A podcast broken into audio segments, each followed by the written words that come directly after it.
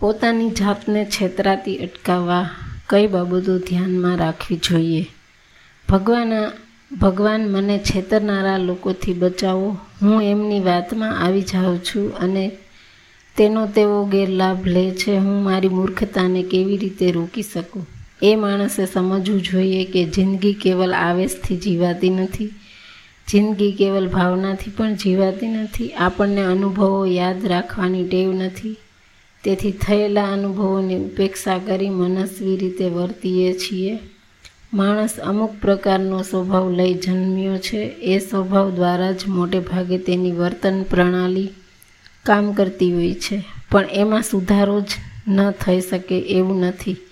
જિંદગી એક ચમત્કાર છે. ક્યારેય, ક્યારે નાસ્તિક માણસ આસ્તિક બની જાય અને આસ્તિક ક્યારે કટુ અનુભવોને કારણે ઈશ્વર કે પરમ શક્તિમાંથી શ્રદ્ધા ગુમાવી બેસે તેનું કશું જ અનુમાન કરી શકાય નહીં. ઈશ્વર કૃપા દેવ, દેવત્વની પ્રાપ્તિ માટે માગી શકાય, દાનત્વની પ્રબળતા માટે નહીં.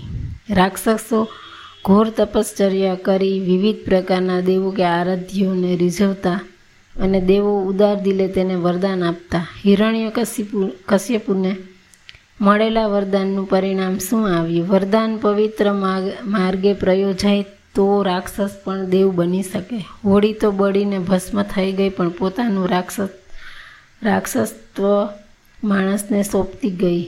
હંસ ગયા અને બગલા રહ્યા. એ કહેવત માનવમાં રહેલા રાક્ષસત્વને સાચી પાડી છે. હોલો કબૂતરના ઘાટનું એનાથી નાનું રતાસ પડતા ભૂખરા રંગનું એક પંખી જે કપોતના નામે પણ ઓળખાય છે. પ્રહલાદ જેવા પવિત્ર લોકોને હોળીનું નાળિયેર બનાવવા સાધુઓ તેમની શોધમાં જ હોય છે. હોલા જેવા લોકો તેને સહેલાઈથી શિકાર બને છે.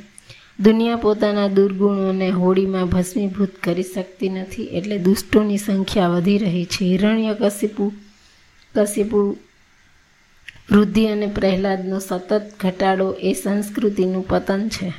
બુદ્ધિનો ઉપયોગ બીજાને બુદ્ધ બનાવવા માટે કરે તે ઈશ્વરનો ગુનેગાર, બુદ્ધિની શુદ્ધિ એ જ જીવનનો મહાયજ્ઞ છે.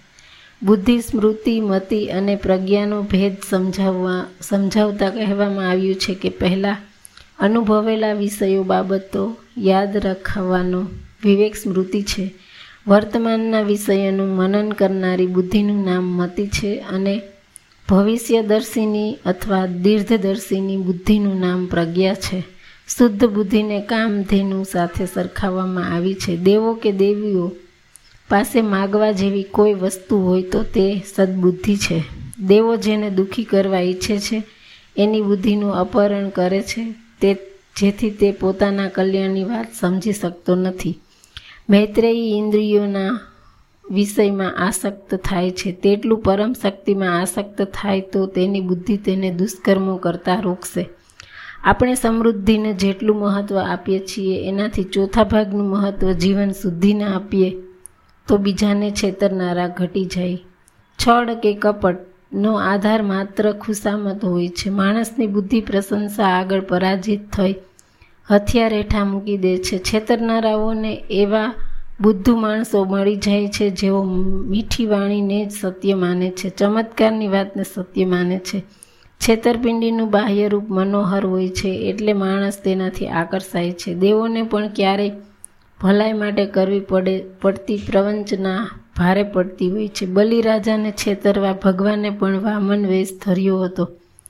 અંતે પોતાનું પ્રભુત્વ છોડીને બલિરાજાને વશ થવું પડ્યું હતું. તમામ પ્રકારના પ્રપંચોમાં માણસનું પોતાની જાત સાથે કરવામાં આવતું પ્રપંચ નિમ્ન કોટીનું છે. વિનોબા ભાવે કહેતા કે જીવન એક કસોટી છે. એ ઈશ્વર તેના દ્વારા તેની કસોટી કરે છે. જો કે કામો કરીએ તો તે કાર્ય સાચી ભક્તિ બની જાય છે. જિંદગી કોઈનો વિવેકહીન ભરોસો કરવાની સલાહ આપતી નથી. જેઓ ઉન્નતિ દ્વારા ટોચ પર પહોંચવાનો પ્રયત્ન કરે છે, તેઓ માને છે કે દુનિયાને પ્રલોભનો દ્વાર છેતરીને મનોવાંછિત ફળ મેળવી શકશે. પણ લોકો બુદ્ધુ નથી હોતા.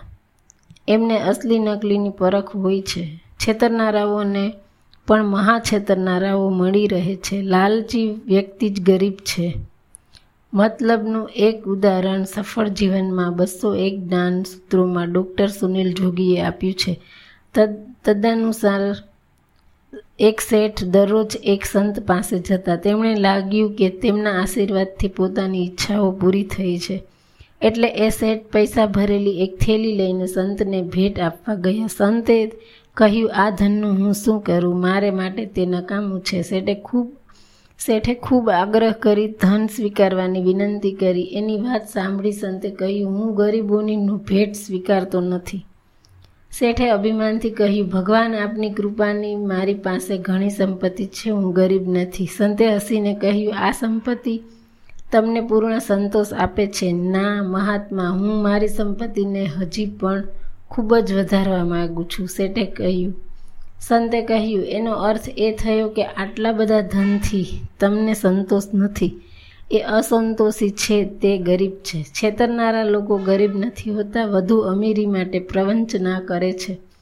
એવી પ્રવંચના બેંકો સાથે હોય છે, વ્યક્તિ સાથે પણ તેમનો દંભ જીતી જાય છે અને વ્યક્તિ કે સંસ્થાની ઉદારતા હારી જાય છે. એટલે પોતાને કોઈ છેતરી ન જાય એની જવાબદારી પ્રાર્થના રૂપે ભગવાનને સોંપવાને બદલે તમે પોતે જ આત્મજાગૃતિ કરો. બુદ્ધિનું કામ માણસને જગાડવાનું છે, ઊંઘવાનું નહીં. પોતાની જાતને છેતરાતી, અટકાવવા ઘણી બાબતો ધ્યાનમાં રાખવા જેવી હોય છે. શંકાસ્પદ કાર્યોથી દૂર રહેવું જોઈએ. કોઈનો વિવેકહીન વિશ્વાસ રાખવો નહીં.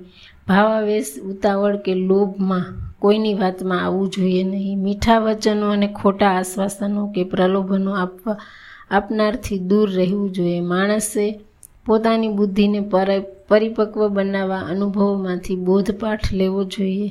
લોભ, મોહ અને અસંતોષથી દૂર રહેવું. પોતે અતિ બુદ્ધિમાન છે એવા અહંકાર અને ભયમાં તો રાચવું જ નહીં.